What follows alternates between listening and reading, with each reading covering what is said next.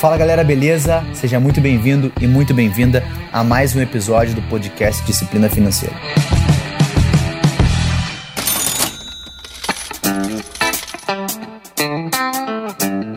No episódio de hoje vai ser um pouco diferente. A gente vai ter um convidado muito especial aqui, Fabrício Sequim. Espero ter falado o nome dele corretamente. Mas a gente vai falar um pouco sobre o mercado da renda variável. Então eu espero que você continue aqui conosco até o final desse podcast, beleza? Vambora?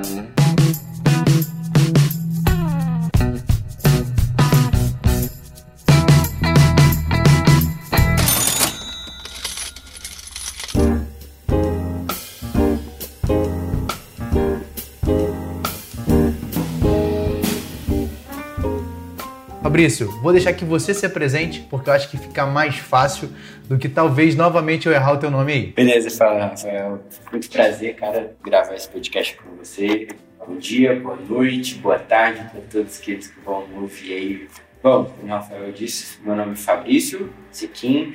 Eu trabalho como consultor de investimentos, educador financeiro. Nas redes sociais eu posto vídeos, conteúdos educativos. O meu trabalho por fora, né, no caso, é, como consultor de investimentos, trabalho aí no, no, mercado desde 2017, desde 2016, finalzinho, quando eu iniciei meus trabalhos, aprofundado mesmo em consultor desde o ano passado, né, desde 2019. Antes vinha estudando, me formando em algumas especializações, para que pudesse me adaptar cada dia mais no, no mercado, né? Para a gente poder investir, acho que não existe estudar uma vez e acabou, é, tem que se adequar, tem que estar tá estudando praticamente todo dia, é todo dia um aprendizado novo que a gente tem, é um termo, é um conhecimento, por exemplo, no mercado agora, tem muita gente que entrou para a bolsa de valores e já viu aí um circuit breaking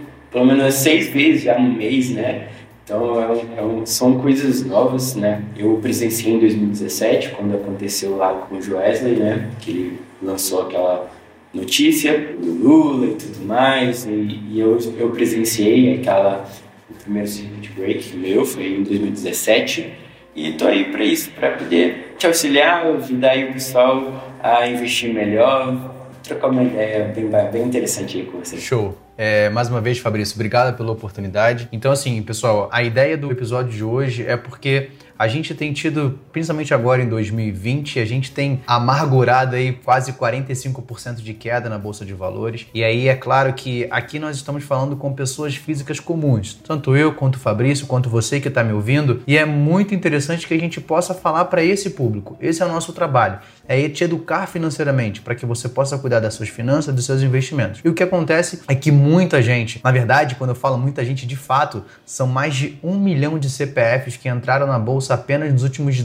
12 meses. Então, muitas das pessoas tiveram uma perda muito grande de patrimônio, talvez entraram ali por influência de um youtuber, de um educador e acharam que era apenas um mar de rosas. Então, a ideia principal desse episódio, o Fabrício vai se dedicar a esse episódio em falar um pouco da sua estratégia de investimento, um pouco da sua carteira, falar um pouco realmente do que ele tem feito, como é que ele tem se sentido nesse momento. Eu falei muitas vezes, até no episódio anterior, caso você não tenha ouvido, eu te aconselho profundamente a ouvir o episódio 20, onde eu falei um pouco sobre o sentimento. A gente tem que entender que muitas das vezes o que mais faz que a gente consiga construir um patrimônio financeiro é o sentimento que a gente tem relacionado aos nossos investimentos, não sucumbir à emoção, porque o mercado financeiro é muito louco e o Fabrício vai falar um pouco mais sobre isso. Ele se move muito por sentimento. Então, o sentimento, a notícia, e a gente precisa estar muito bem centrado, com uma estratégia muito bem alocada, para que a gente não tome uma decisão precipitada. Eu quero começar aqui, a gente vai fazer um bate-papo bem legal, eu vou fazer algumas perguntas. E aí, Fabrício? Na verdade, o Fabrício não sabe nem o que eu vou perguntar para ele nesse momento, né? A gente vai perguntar aqui e eu espero que ele responda com a maior sinceridade do mundo. Vai ser um bate-papo bem descontraído. É, exatamente. Primeira pergunta é: como é que você está reagindo a essa queda do mercado que já amargura aí 45%. Só no dia de hoje tivemos uma queda de 10% na bolsa. A gente já teve nas últimas semanas, principalmente na semana passada, as maiores quedas individuais diárias do mercado financeiro nas últimas no último século, na verdade. E como é que está sendo para você esse momento? Como você falou, você estuda investimento desde 2016, 2017 né? Não só estudando, investindo, instruindo, mas eu acredito que, assim como eu, talvez você também, nós estejamos passando pelo maior período de perda do nosso patrimônio. Como é que tem sido isso para você? É complicado a gente falar, né, de como, como reagir, né? Realmente a gente às vezes se vai pela emoção, né? E é o que acaba ocasionando, né, a perda de patrimônio, né, a, a famosa quebrar a banca na bolsa de valor, né, são esses movimentos, né. Em 2017, como eu falei, eu, eu não tinha nenhum dinheiro aplicado na bolsa. Eu trabalhava, eu trabalho ainda numa empresa, né, de exportação, e eu quem faço as operações financeiras da empresa geral de exportação. E naquela época só pegar um gancho para poder falar como eu me sinto hoje, né? Claro. É, naquela época que saiu a notícia né, do Joesley, a gente tinha algumas operações de derivativos, que são os hedgings, né? Foi aonde começou tudo para eu poder é, entrar para fundo dos meus estudos, né? Então, ali eu fui meio que cru para o mercado, né? É, Ô Fabrício, um... só para a gente pegar o gancho, dá uma tecla SAP aí em hedge, talvez as pessoas não tenham... Não, vou explicar o que, o que, que é o hedging. É, o hedging que eu tô falando, né, é uma forma de proteção cambial, né? Então eu usei assim, quando como a gente trabalha com venda, nós exportamos, nós recebemos em dólar. Então, na, naquela época o dólar tava tava em 3 e 3,10, 3,7, né? Então eu fiz um hedge, eu protegi a minha moeda, o dólar, em vários períodos. Vou colocar em 30, 60, 90 e 120 dias. Aí eu, eu travei, eu rediei 200 mil dólares daqui 30 dias, 200 mil dólares daqui 60 dias, 200 mil dólares daqui 90 dias e assim por diante. Fiz isso é, no valor de um milhão e meio, eu fui dividindo assim no decorrer do tempo. Então a tesouraria do banco ela me dá um dólar futuro, ela me dá uma porcentagem, né? Então eu protegi a minha moeda contra uma perca. O dólar, se o dólar subir, eu ganho com a variação do dólar, certo? Se o dólar chegar a quatro reais, ali nos 200 mil que a gente a gente rendiou, eu vou ganhar um reajuste positivo, né, que a gente fala.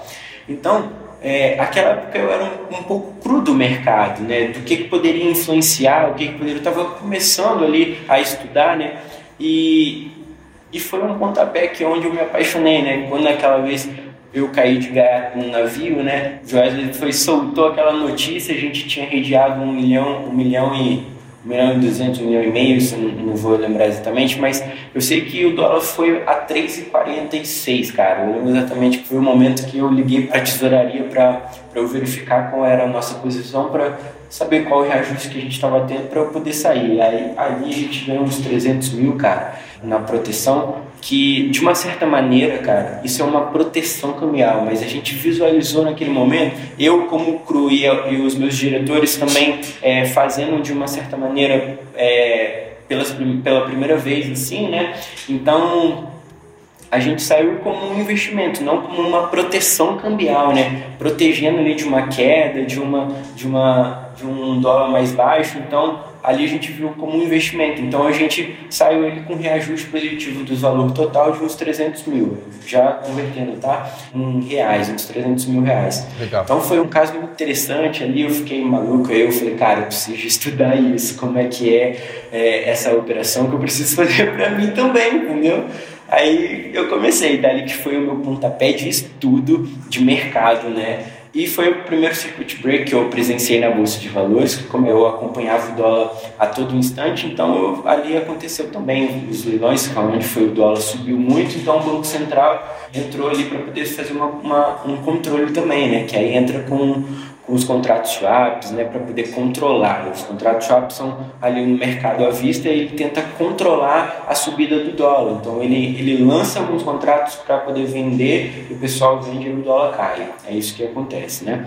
E, e como que eu estou reagindo, Rafael, a esse momento? Assim, cara, eu estou tendo muita cautela, eu estou analisando muito para os clientes que, que, eu, que eu atendo, cara também está sendo um pouco difícil, porque para eles, como eles estão entrando também agora no mercado financeiro, fazendo seus investimentos, cara, está sendo é, uma batalha, porque muita gente está falando assim, vamos aproveitar essa promoção. Que promoção é essa? Aonde você está colocando seu dinheiro, cara? Qual empresa que você está colocando seu dinheiro? Antes da gente aportar, fazer os aportes, a gente analisa qual que é a empresa, quem que está ali, qual é a gestão, né? Para poder fazer os aportes. Então, eles vêm com a mentalidade assim: pô, tá tendo uma promoção, vamos comprar, vamos comprar, a gente vai fazer alguns reajustes, né? Aí eu falei assim: tá, vamos analisar primeiro ah, o que está acontecendo no mercado, porque a gente imaginar que chegou ao fundo, que não vai mais cair dali, é, a crise já acabou, né? Não, é, é, é, muito complicado para eles que estão ali vendo o seu capital diminuir exorbitantemente, né, vamos dizer assim, que já tem 45% já de queda do Vespa, é, algumas carteiras estão bem, com, bem machucadas, vamos dizer assim, né? Então, eu, cara, eu, na, na, minha percepção, eu tô, eu tô reagindo é, com cautela, com sabedoria. É, eu já fiz alguns aportes depois da, da queda, é, meus clientes também já fizeram alguns aportes, mas nós vamos, eu principalmente, vou fazer mais alguns aportes, mas eu vou esperar, eu não vou mais comprar nada. Eu só estou aguardando o momento certo de confirmar que está realmente está saindo da queda, que realmente está mais controlado, está menos volátil né, a bolsa de valores, aí sim eu vou, eu vou entrar. Mas eu estou reagindo com muita cautela, porque nosso dinheiro não é assim, a gente não acha em árvore, nosso dinheiro não, não, não cai do céu, né, como algumas crenças que, que existem aí, né? Então, acho que para a gente, a gente precisa sim ter um pouco de cautela com o nosso, com o nosso capital, principalmente renda variável, a gente sabe que vai variar, mas é, não tanto assim a gente espera, né? A gente espera que a nossa variação seja um pouco menor, né? E isso só vai ser mesmo lá no longo prazo. Não, eu sei que não, não, não é agora. Então eu tenho essa concepção de que meu dinheiro pode estar sendo tendo uma variação muito grande agora, mas que lá na frente não vai ter uma, uma variação como está tendo agora. Legal. Eu peguei alguns pontos aqui do que você veio falando e aí eu vou trazer aqui para você que está me ouvindo, é importante que a gente coloque algumas situações. E aí, Fabrício, eu vou te fazer mais algumas perguntas. Né? Você falou que em 2017, onde você ainda pela empresa, você estava ali naquele momento, você fez um hedge, você aproveitou e viu que ali tinha uma oportunidade, eu não vou dizer uma oportunidade de ganhar dinheiro, mas surgiu uma paixão por fazer alguns aportes financeiros e estudar mais. Só para a gente entender, desde aquele momento que você dedicou a estudar, né, 2017 ali maio, se eu não me engano, 2017, até você fazer teu primeiro investimento em renda variável, quantos meses? Foi praticamente um ano, cara. Meus primeiros aportes na renda variável foi em 2018, foi dezembro, foi já no finalzinho de dezembro. Pra você ter ideia, a minha primeira ação que eu comprei foi da Google. então, você deve estar um pouco desesperado hoje, né? Não, então, eu já zerei minhas posições da Google, ah. zerei no ano passado. Eu zerei ela, eu tive um, um, Foi um pouquinho antes, né? Mas eu zerei por total, eu tive um aumento do, do meu capital que eu investi na Google de uns 70%. Então tive um gain né, que a gente fala. Um gain é o que a gente ganha, né? A gente fala no mercado. Um gain de 70% no meu capital. Então foi interessante, né? Foi a minha primeira, minha primeira ação, assim, comprar, com, que eu comprei é, sem algum fundamento, assim, real, né? Foi estava estudando, né? E eu falei, cara, a Gol tá numa época boa, eu vou, vou investir nela.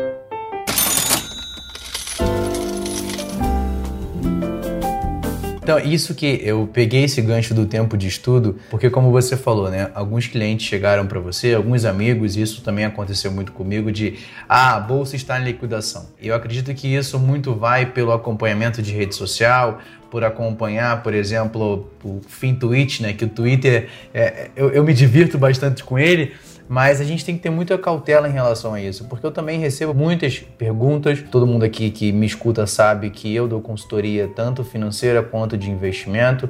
A de investimento é um projeto mais recente, mas sempre voltado para a parte educacional. Então é, a ideia é te instruir, te dar ferramentas para que você tome melhores decisões. E aí acaba que a gente troca sempre uma ideia, eu tenho alguns grupos de WhatsApp, e aí o pessoal vê uma notícia e fala: Rafael, tá em liquidação, vou comprar. E aí a gente para para pensar, cara, o Fabrício demorou praticamente um ano e pouco, um ano e meio, 18 meses, para começar a investir na sua primeira ação. É, eu comecei a estudar também em 2017, fui fazer meus investimentos um pouco antes, mas não fui totalmente instruído para isso. Foi mais, ah, quero tentar, quero fazer. Vou te dizer que sorte. Né? Por sorte, eu consegui ter ganhos de patrimônio ali, algumas empresas que eu aloquei, principalmente em 2018 algumas também em 2019, mas o que eu quero falar aqui é que tudo é baseado no quanto você conhece, e isso não vai acontecer de um dia para o outro. Não é porque você viu, por exemplo, a bolsa caiu hoje 10%, e aí a gente está falando, né, só para o ouvinte aqui entender, a gente falou sobre 45% de queda do índice Bovespa nos últimos três meses, aí, quase quatro meses, desde que começou 2020. Só que algumas empresas tiveram uma queda muito maior. A gente pega empresas hoje como a Prio 3, que ela faz a parte de petróleo, mas a parte de refinaria, ela caiu 35% só no dia de hoje. Então a gente tem quedas maiores. A gente tem, como o Fabrício falou, carteiras de investimento mais machucadas. O que eu quero falar com isso é que esse conhecimento não vai vir do dia para a noite. É importante que a gente tenha esse, essa, essa intenção e é isso que a gente quer bater aqui. O que a gente quer falar para você aqui hoje é que você entenda que o investimento em renda variável ele vem através do conhecimento que você tem.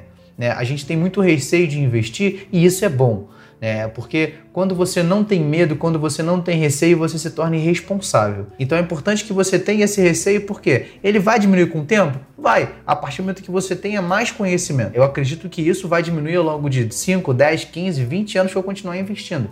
Mas hoje, assim como o Fabrício, assim como você que está ouvindo a gente aqui, bom, nós investimos há dois anos, se a gente pode falar sobre isso, dois anos e meio. A gente é, é um baby ainda no mundo dos investimentos. Passar por esse momento, é claro que a gente vai tentar dar um maior aprendizado. E aí, passando para outro ponto, Fabrício, eu bato muito na tecla sempre da questão de ter uma estratégia de investimento. E essa estratégia, ela, ela segue dois princípios. O primeiro é diversificação. Então, é importante que você tenha seus ativos em locais diferentes, se possível, em moedas diferentes, ativos em real, ativo em dólar. Você ter principalmente um, um bom caixa para momentos de dificuldade, ou para dificuldade, ou para oportunidade, como a gente pode dizer, né? Acho que a palavra liquidação é muito forte, eu vou mais para a ideia de oportunidade. Se você tem fundamentos, você vê boas oportunidades. E o outro ponto é atrelar a sua estratégia com os seus objetivos de vida. Quando a gente fala Sim. em renda variável, é, é extremamente importante, né, isso? Exato, porque assim, a gente não pode falar de renda variável pensando em seis meses ou um ano.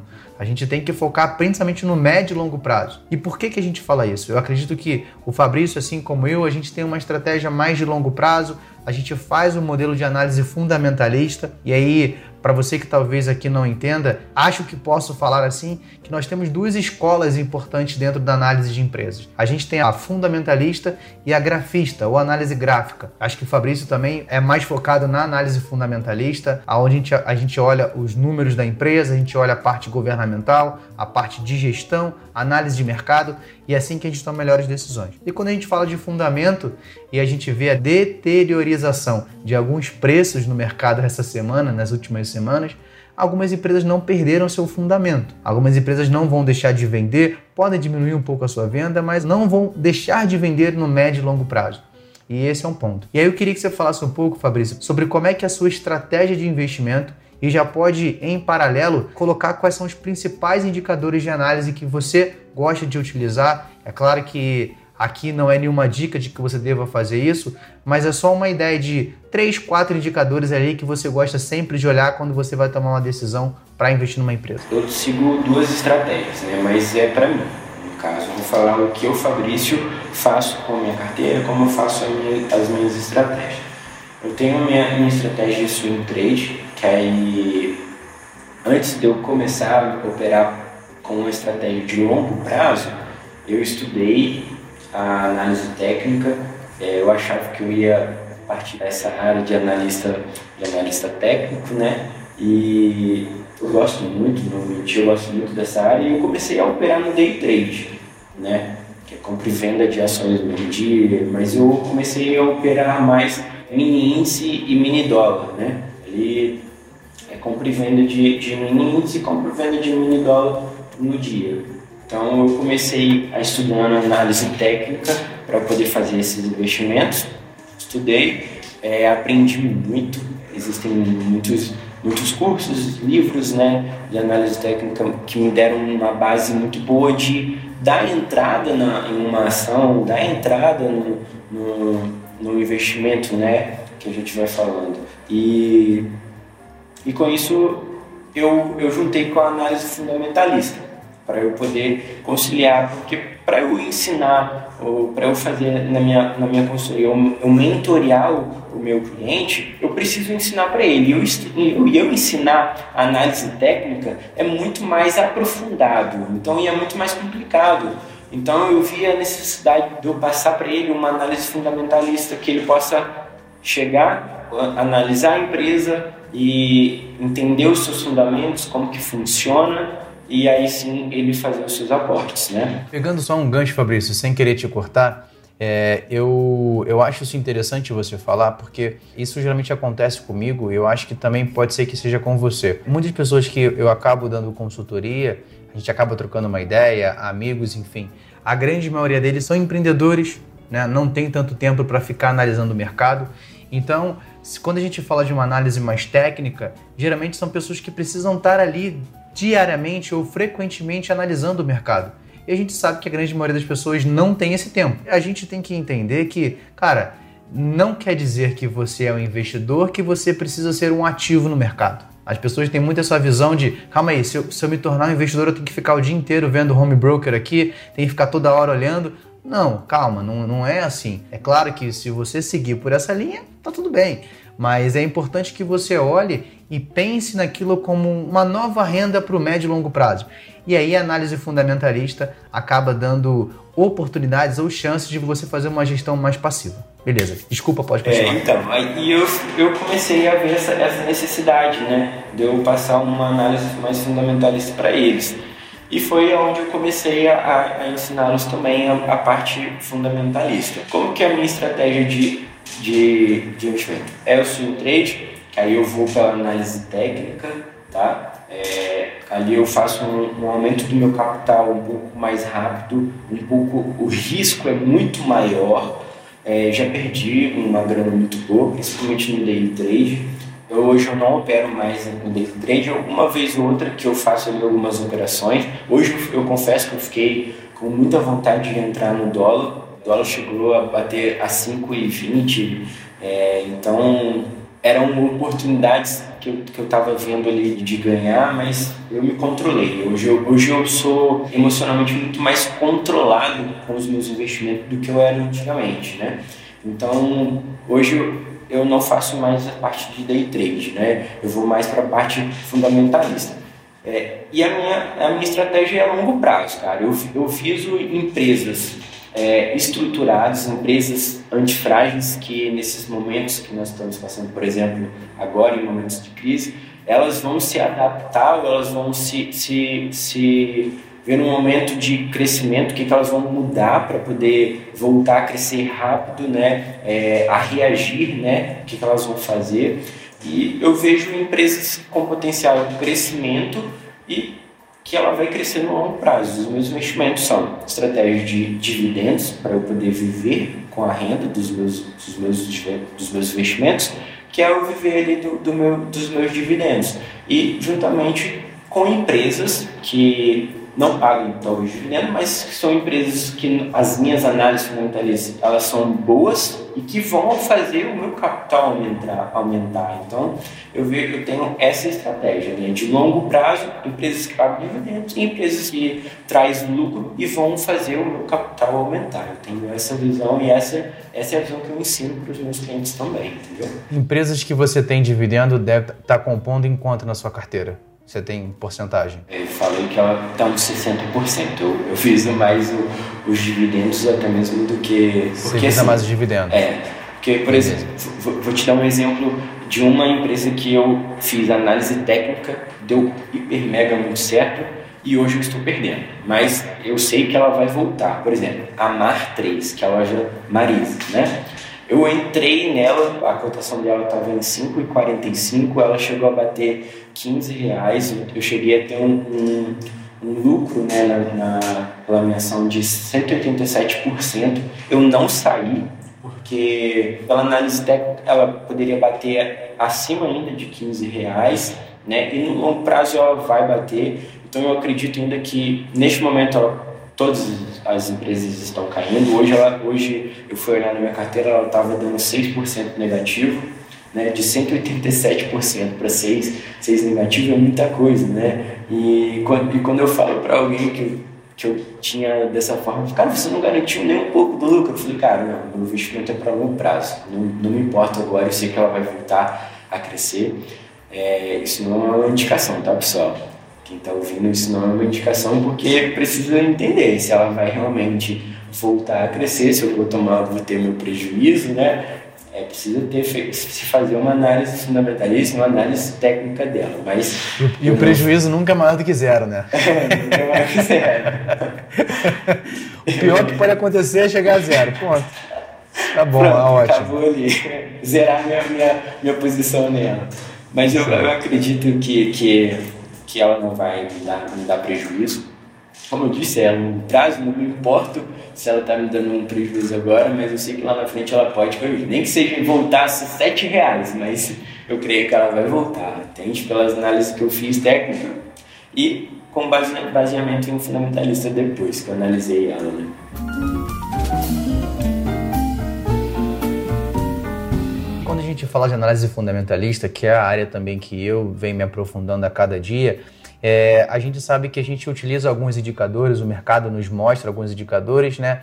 Cada um tem o seu indicador mais queridinho, mas é, é importante que a gente, só para quem está aqui ouvindo, nunca tome qualquer decisão por apenas um indicador. Você precisa olhar toda a base da empresa, né? Porque às vezes indicador por indicador pode te dar uma informação equivocada. E aí, Fabrício, eu queria que você falasse os principais indicadores, a gente pode estar falando de 3, 4, 5, não sei, os indicadores que você mais gosta de analisar, quais que você gosta bastante, explicar um pouco para a galera que está ouvindo de uma forma mais simples possível o que, que significam esses indicadores, e aí depois a gente fala sobre o que você tem na sua carteira, quais são as, as, empresas, você não precisa listar todas elas, mas citar as que você teve maior queda e as que você acredita que você vai manter por médio e longo prazo. Visando a, a análise fundamentalista, sim, eu vou dizer né, o passo a passo como eu faço para eu poder olhar a empresa. Certo que todas as empresas que estão listadas na Bolsa de Valores, ela tem o seu relacionamento com o investidor. E, então, eu entro dentro da empresa, eu vou conhecer a, essa empresa que eu tenho uma visão, né? Eu, primeiramente eu escolho qual é o ramo que eu quero investir. E é só um detalhe, pessoal, quando ele fala de relação com o investidor, todas as empresas listadas em bolsa têm um site. Então, por exemplo, se você quiser, como ele falou, Marisa, você quer saber sobre essa empresa, bota no Google RI Marisa, RI Via Varejo, que é a Casa Bahia, RI Itaú você tem a possibilidade, né? É importante a gente falar isso porque muitas vezes as pessoas ficam presas à informação de terceiros. É claro que muitas vezes você pode entrar lá e não entender nada, né? Isso pode acontecer. Mas é, é importante que você tenha essa vontade de pesquisar, de olhar. Pode ser que você olhe na primeira, na segunda, na terceira vez, você não entenda porra nenhuma do que está ali. Pode acontecer. Mas com o tempo, você vai trazendo aquilo ali para mais próximo de você. Então, só queria dar esse detalhe, pode continuar. Então, eu vou dentro no relacionamento com o investidor, eu vou, entro dentro do site da empresa, na verdade eu escolho o setor que eu quero investir. Se tem mais de uma empresa dentro desse setor, vamos, vamos colocar assim, é, exemplificar no, no ramo de varejo, né? É, lojas, né? Aí tem Magazine Luiza, tem lojas Renner, tem a Marisa. Eu, na época, eu não fui analisar no Magazine Luiza, eu fui olhar a lojas Rennes, eu fiz uma análise técnica da loja Marisa, vi que ela estava com uma tendência de alta e olhei, nem fui atrás do relacionamento com o investidor para eu poder averiguar. Mas eu escolho o mercado que eu quero, vejo se tem mais de uma empresa dentro desse setor. Dentro desse setor, eu vou analisar qual é a empresa que mais eu, eu gostaria de ser sócio, de eu me tornar proprietário dessa empresa. E vou comparar um banco, vamos colocar o setor financeiro, aí tem ali dentro, que tem capital aberto, que são grandes, né? Banco do Brasil, Bradesco, Itaú. Então eu vou olhar ali qual delas eu acho que vai ser mais interessante para eu colocar na minha carteira. Aí o que, que eu analiso dentro dessas empresas? Qual delas paga dividendo? Qual delas tem trazido resultado? Qual delas está com seu patrimônio líquido em crescimento? Né? Que eu vou olhar, aí eu vou, eu vou fazer algumas análises. Vendo isso, vi que ela está com, com seu patrimônio crescente, eu vou analisar principalmente qual setor que ela está, no, caso de qualidade de governança. É, eu gosto muito de empresas do novo mercado, por quê? Empresas do novo mercado, elas estão tá, para quem não para quem quer entender um pouco desse, dessa parte de governança corporativa dentro do site da B3 você tem todos. Você consegue filtrar quais são as empresas de novo mercado, nível 1, nível 2, nível 3, né, que você quer analisar. O novo mercado são empresas que, que, têm, é, que podem ter listrado empresas com preferenciais e empresas ordinárias. E ela pode ter algumas units também, que são aquelas empresas que são com final 11. Então eu gosto muito de empresas que estão dentro do ramo do novo mercado, por quê? Ela ali vai me trazer resultados, ela é obrigada tá, a trazer um resultado muito mais claro, muito mais é, explicativo para os seus investidores. Então, lá no relacionamento com o investidor, lá no site dela, do RI, lá ela vai trazer um resultado muito mais enxuto, né, do que, que ela tem trazido de resultado, como que tá, qual é a perspectiva dela para o mercado, qual é a perspectiva de crescimento que ela tem para aquele ano, o que, que ela vai fazer para poder crescer. Então, é, é, essas empresas do novo mercado, ela tem que trazer um resultado muito, muito mais claro. Transparente. É, mais muito transparente, mais transparente, né? né? E são empresas realmente que são empresas muito melhor de se investir, né, do novo mercado, porque para se tornar a empresa é nível 3, nível 2, nível 1 e novo mercado. Então, a empresa ela pode entrar dentro do, do novo mercado? Pode, mas ela vai passar por uma análise dali para entrar na bolsa muito mais rigorosa que qualquer outra empresa. Então, são empresas que eu gosto. Então, eu analiso se ela está com um potencial crescimento, eu analiso se ela paga dividendo, eu analiso a governança dela, aí vem alguns, alguns ciclos né, de PL, o PVP, o PL, que é o preço da ação na bolsa, dividido pelo lucro líquido que ela teve naquele ano. Né? E aonde que eu consigo, aonde que a gente consegue achar esses dados? No próprio site, com o RI, né? você consegue olhar lá, e existe já alguns sites Existem um site Fundamentos que ele já vai trazer esses números já, esses resultados é, de PL, PVP, PVPA. Então ele já traz esses números. O EBITDA é, é um, é um, todos esses que eu estou falando são são análises que eu, que eu faço, né, fundamentalista. Mas é claro que eu vou primeiro olhar o resultado.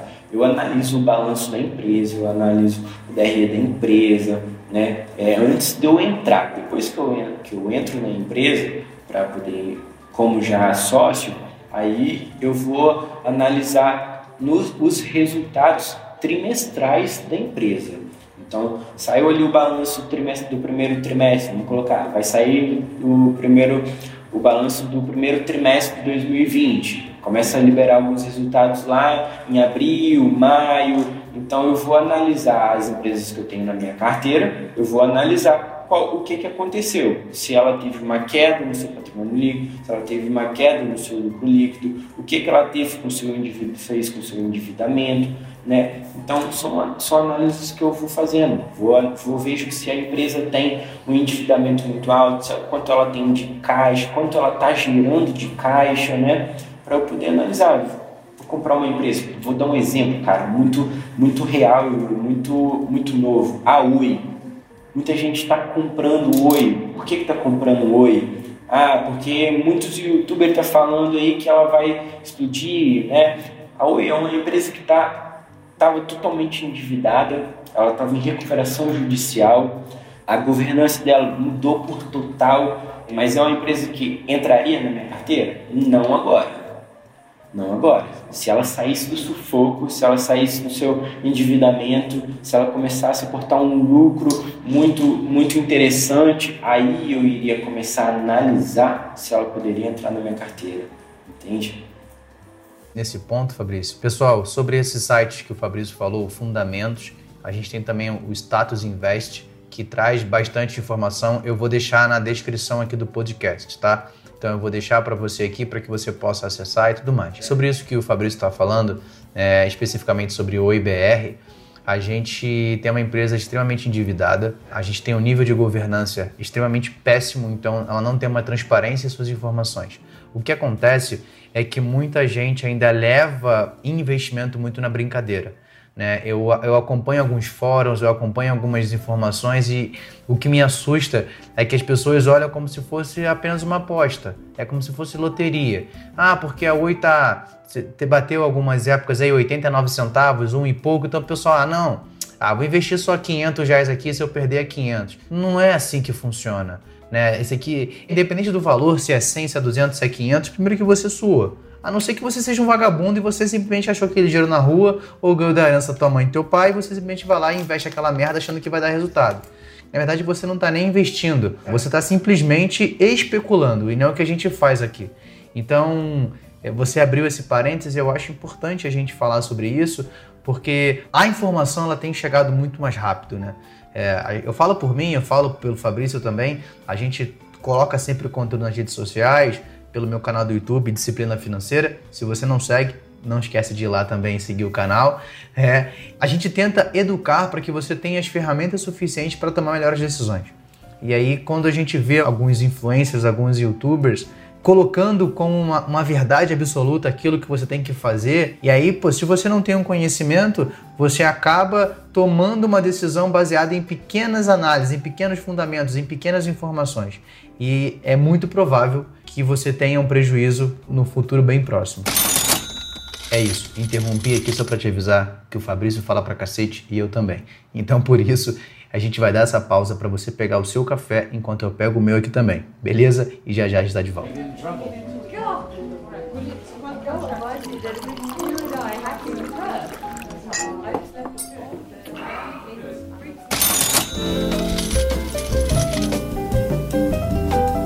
Hoje, a empresa que está mais me trazendo um resultado, vamos colocar assim, negativo, é a Ser Educar. É uma empresa do ramo de educação. É uma empresa que está, quando as pessoas vão olhar lá os dividendos, ela paga um dividendo muito alto, mas ela não paga um dividendo recorrente, né?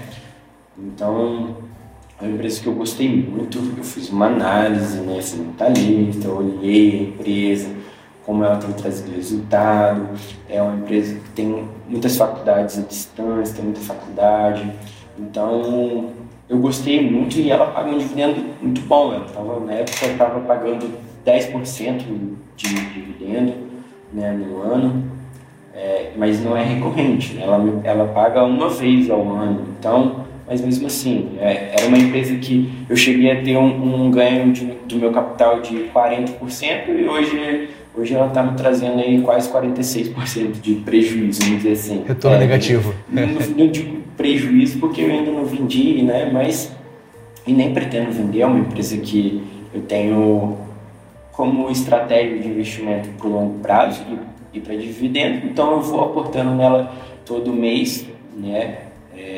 Já fiz alguns aportes grandes por agora, né, que ela teve essa queda, para eu poder também reduzir um pouco o meu preço médio, melhorar um pouco né, a rentabilidade que eu vou ter lá na frente, mas sem fugir da minha estratégia de longo prazo, sem fugir da minha estratégia de, de fazer os meus aportes mensalmente para que eu consiga regularizar os meus, os meus preços com o decorrer do tempo e lá na frente eu ter uma rentabilidade muito maior e eu ter o meu, o meu a minha recebendo o meu dividendo, né? Então, a cera do Caio é uma delas, mas eu tenho, não, não importa de falar, mas não é indicação, tá, pessoal, que está ouvindo aí, porque às vezes é, muitos youtubers falam da sua carteira, a pessoa vai lá e entra sem saber, porque o cara, porque o cara tem na carteira, eu vou comprar, mas não. Eu tenho Petro, eu tenho Vale, eu tenho Itaú, eu tenho é, BB Seguridade, qual é a ação com maior peso na sua carteira hoje? Com maior peso é a loja Marisa. Hoje, com maior peso é a Itaúsa, o Itaú. A Ser Educar está aí, estou regularizando.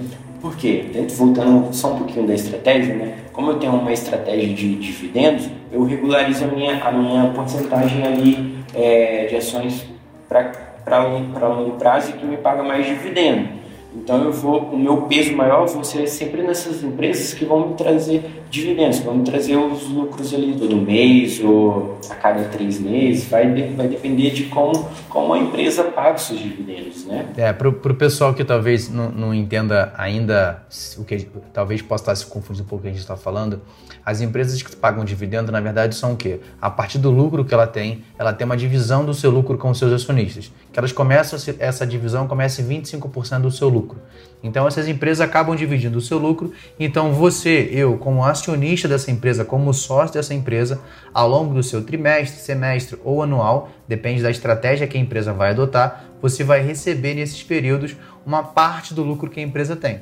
E aí você consegue, além da valorização do papel, especificamente da empresa, você também tem um ganho desse dividendo, que são esses pagamentos ao longo do ano que você recebe. Também tem uma carteira muito boa de fundo de investimento imobiliário, que vai também de compartilho de análise fundamentalista realmente.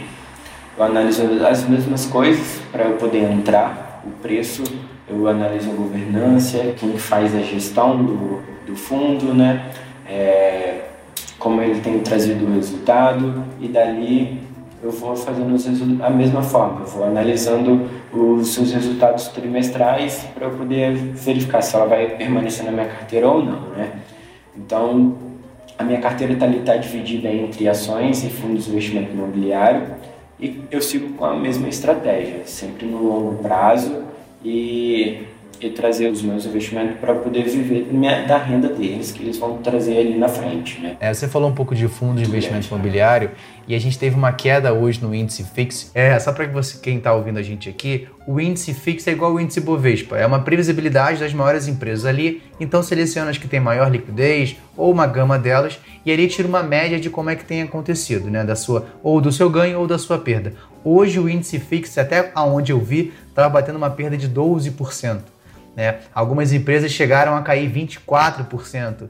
E aí, só, só para entender, porque principalmente é, para você ouvinte, o que aconteceu? Dentro dos fundos de investimento imobiliário, a gente tem alguns que são investimentos em shopping centers, né? E aí a gente teve a notícia no Rio de Janeiro, a gente teve a notícia hoje em São Paulo que os shoppings vão ser fechados.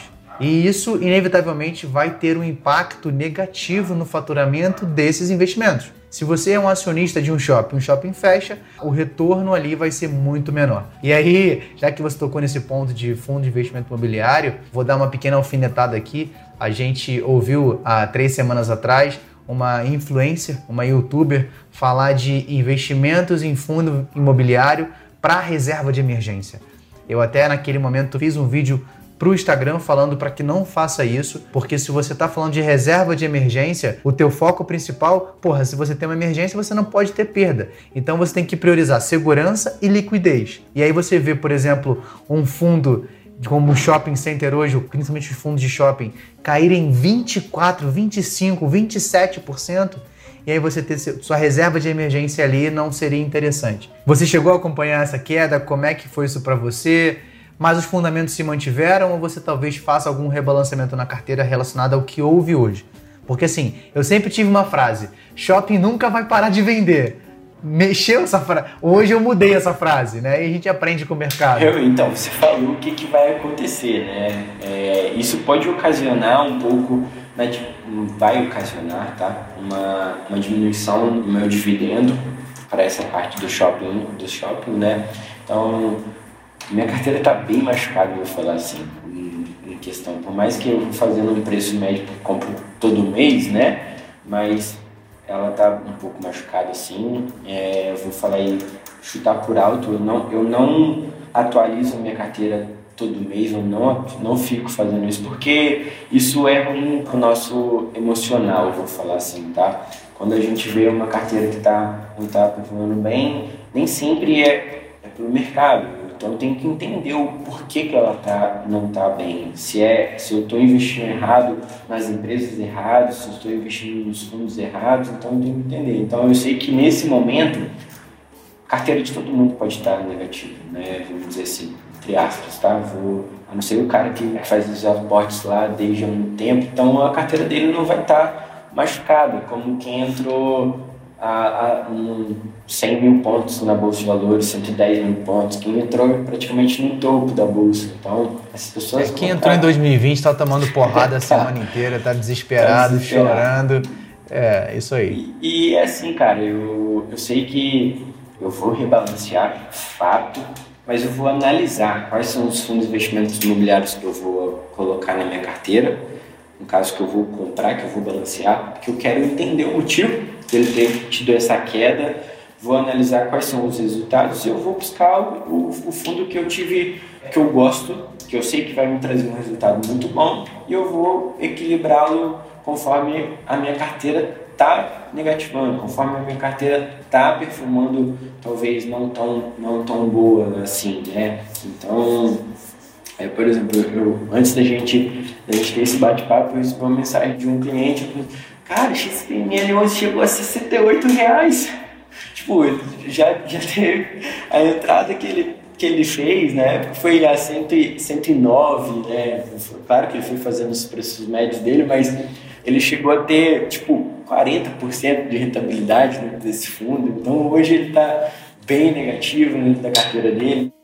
Para a gente finalizar, qual é a porcentagem média que você tem de fundo imobiliário na tua carteira hoje? A minha carteira está dividida assim: renda fixa 30%, fundos de investimento, ali fundo de, aí eu tenho fundo fundo cambial e fundo multimercado, está em torno aí de, de, de 15% e o restante está tudo em, em, em, renda variável em ações e fundo de investimento imobiliário. Meu peso maior está em, em ações.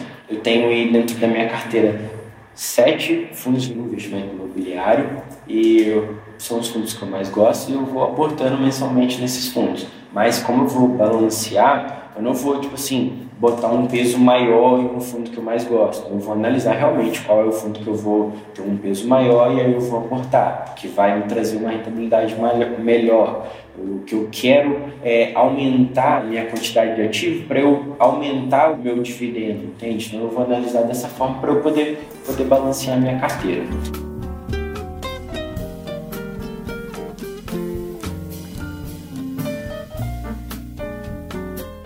E para finalizar, eu queria que você desse um recado para o investidor iniciante, para o investidor pessoa física, um investidor comum, assim como eu e você, como é que ele deve se portar nesse momento de, eu não gosto da palavra crise, mas nesse momento de dificuldade no mercado financeiro? Cara, não vende, não sai da sua posição agora. Se você tem condições de fazer novos aportes, faça novos aportes, mas espera, não, não, não, não fique querendo achar o fundo, porque ninguém acha qual é o fundo. Porque quando a pessoa vai querer achar qual é o topo, qual é o fundo, aí que ela se dá muito mal né, com, com a sua carteira, então não é interessante. É, espere um momento melhorar, não, não vai comprar por agora, que ainda pode cair, ainda está muito cedo para se falar de, de uma correção, ah, vai voltar, acabou.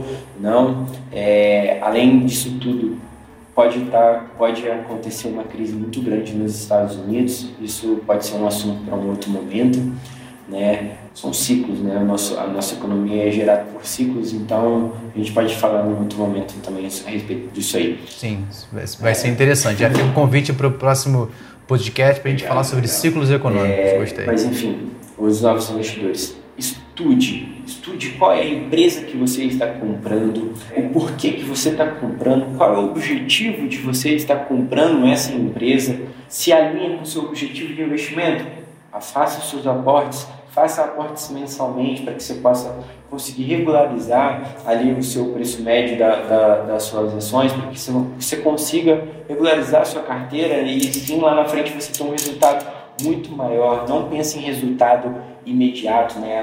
Nós somos imediatistas, queremos resultado amanhã já e não é assim. Investimento é, é longo prazo. Você vai ter um resultado muito mais interessante no longo prazo, né? É isso. Posso indicar um livro também para essas pessoas? Claro, fica à vontade, fica à vontade. Ó, são três livros. Um livro que mexeu muito comigo, que é O Homem Mais Rico da Babilônia, onde ele fala ali do, de, de, de Salomão. Salomão 1, na verdade é Salomão, o homem mais rico que já, que já existe, esse aí, é o homem mais rico da Babilônia, e, e tem o Salomão, o homem mais rico que já, que já existiu, é, ali ele fala muito de sabedoria é, e é uma coisa que eu, que eu estou buscando é, cada dia mais eu me aprofundar em tudo que eu faço. E ele também ele mexeu muito comigo esse livro esse é um livro. E para quem quer entender um pouco mais de ações são dois livros que eu, que eu gosto muito que é Faça Fortunas com Ações do, do Décio Bazin. É Bazin, não lembro talvez eu pronunciei o, a, a forma errada. E o outro se alguém quiser entender um pouco mais de análise fundamentalista, é, o nome do livro é Análise Fundamentalista de, do, do José Kubori, é um economista bem renomeado aí no, no, no, Brasil. São dois livros que são interessantes para quem quer entender um pouco mais de ações do seu, de como fazer seus investimentos. São dois livros tem um, um linguajado bem, bem interessante, não é aquela, aquela linguagem chata que quem está começando a investir vai começar a ler falando, pelo amor de Deus, eu não quero mais ler o livro. Não, não é assim. Aí, Fabrício, obrigado aí pela oportunidade de estar aqui no, nesse episódio do podcast. É, eu vou deixar disponível aqui, eu vou pedir para o Fabrício, Fabrício me mandar o nome dos livros, tá? Pra gente deixar na descrição também aqui. Talvez eu faça também um post no Instagram explicando sobre esses livros, depois você me manda. O do Décio Bazin é um dos livros que tá na minha lista para ler, eu ainda não li. Eu acabei de mostrar, né? Eu tô lendo agora O Homem Mais Rico da Babilônia. É um livro realmente muito bom, muito bom. Então é isso, galera. Eu quero agradecer a oportunidade de quem ficou aqui até o final. Eu acho que esse foi um dos episódios mais longos que a gente já fez aqui no Disciplina Financeira, mas eu acredito que quando a gente tem conteúdo para falar, quando a gente tem conteúdo para entregar, porque eu acho que de, um dos pontos principais de chamar o Fabrício para falar aqui com vocês é porque a gente quer te ensinar, te entregar conteúdo realmente de valor para que você possa tomar melhores decisões. Então, não deixe de seguir. Depois, Fabrício, fala qual é o teu Instagram, por favor, o pessoal poder seguir lá. Sequim Fabrício, S-E-2-C-H-I-N. Nome é um pouquinho difícil, é italiano. e Sequim Fabrício. A gente vai, vai deixar aqui na descrição aqui. A gente vai deixar. É melhor deixar escrito aqui porque alguém vai escrever isso errado, não vai achar o cara. Tá? A gente vai deixar. Então assim, pessoal, agradeço. Nos vemos no próximo episódio. Um grande abraço.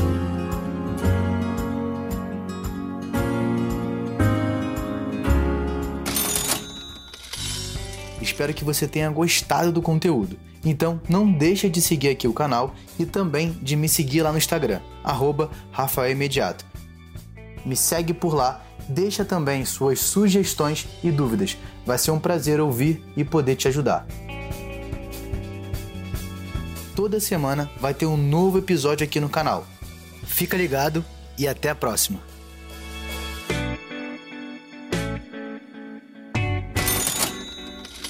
Este podcast foi editado por Felipe Mux.